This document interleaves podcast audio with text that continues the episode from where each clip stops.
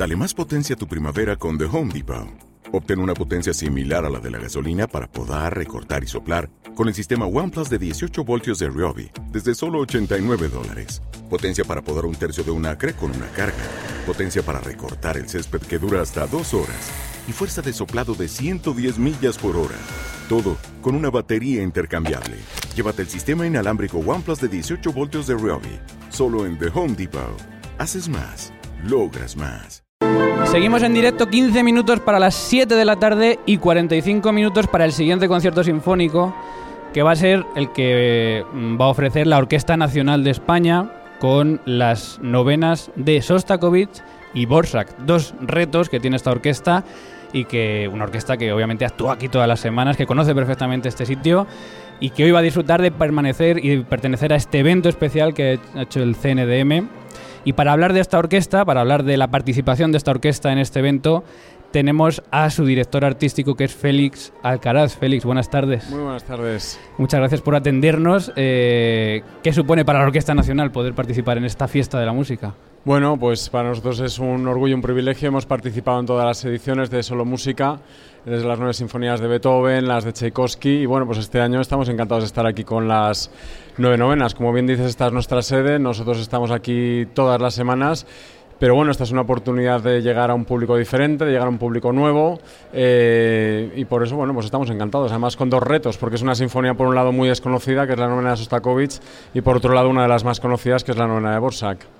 En la novena de Sostakovich consta que se haya interpretado, supongo que anteriormente también con la sí, Orquesta Sí, sí, la hemos interpretado, lo que pasa es que es una obra que hacemos relativamente poco, al contrario de la novena de Borsak, que la hacemos pues cada dos temporadas como mínimo. Bueno, ¿cómo ha sido el trabajo de los músicos con el maestro Víctor Pablo Pérez? Pues muy bien, muy tranquilo, muy relajado, eh, todos contentos y yo creo que también el maestro se ha estado guardando energías para el día de hoy porque desde luego las, las iba a necesitar. Estamos preguntando cómo lo está viendo la gente. La gente dice que lo está viendo muy bien, que lo está viendo con muchas fuerzas y que seguro que estos dos conciertos que le quedan los va, los va a cumplir como, como debe. Eh, bueno, la temporada de la de la Orquesta Nacional eh, prácticamente está acabada o acabada. Eh, ¿Qué es lo que le queda por delante ahora en verano a la Orquesta Nacional? ¿Descansar? Eh, pues sí, porque llevamos una temporada muy dura. Además, el año pasado tenemos dos giras largas. Y bueno, nos queda además un programa maravilloso la semana que viene con el Requiem de Verdi, dirigido por David Zafkam. Y después de hacerlo aquí viernes, sábado y domingo, iremos al Festival de Granada, eh, que supondrá la, la, clausura de nuestra temporada. Y ya hasta el mes de septiembre descansamos, que nos lo merecemos todos. Bueno, la, la ONE no es la ONE, es la OCNE. Y la esa OCNE. C que muchas veces se nos olvida es el coro, que también ha participado esta mañana en la novena de Beethoven con la Orquesta Sinfónica de Madrid.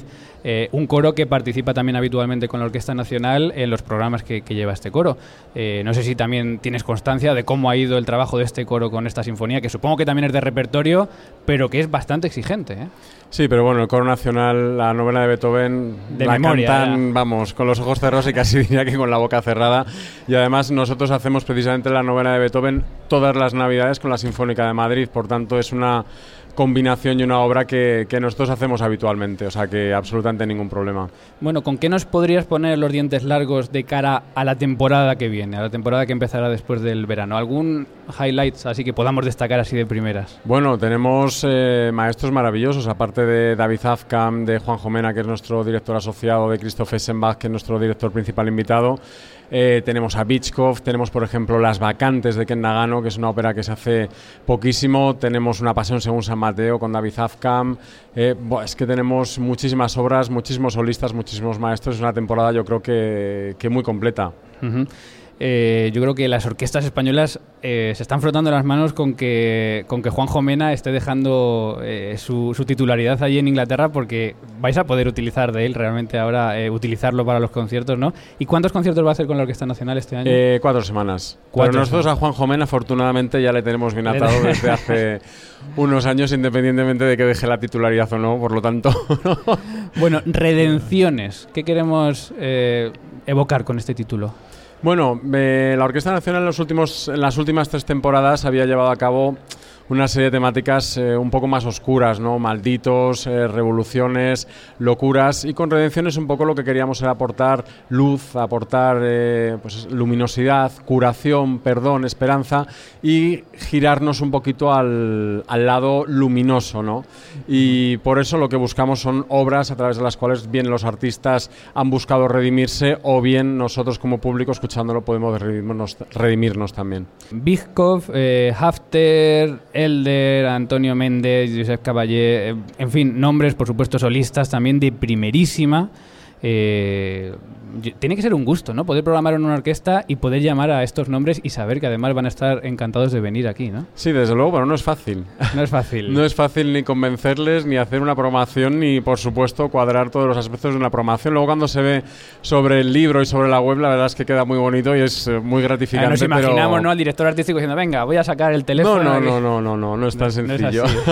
¿Con cuánta antelación se programan estas temporadas? Dos, tres años. Dos, tres años, O sea, o sea, nosotros ahora estamos trabajando en la temporada 19-20. 19. De hecho, hay muchas veces que cuando me preguntan por el programa de la semana que viene, casi que me cuesta más eh, hablarte de la semana que viene que dentro de dos años porque lo tengo más fresco.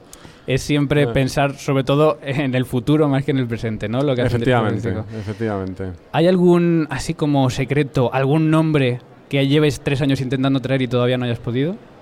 Eh, sí, pero como, toda- pero, como Como lo hemos pero como lo hemos conseguido y todavía no lo hemos anunciado, pues no, no te lo voy a contar ahora. Pues seguro que seguro que vendrá.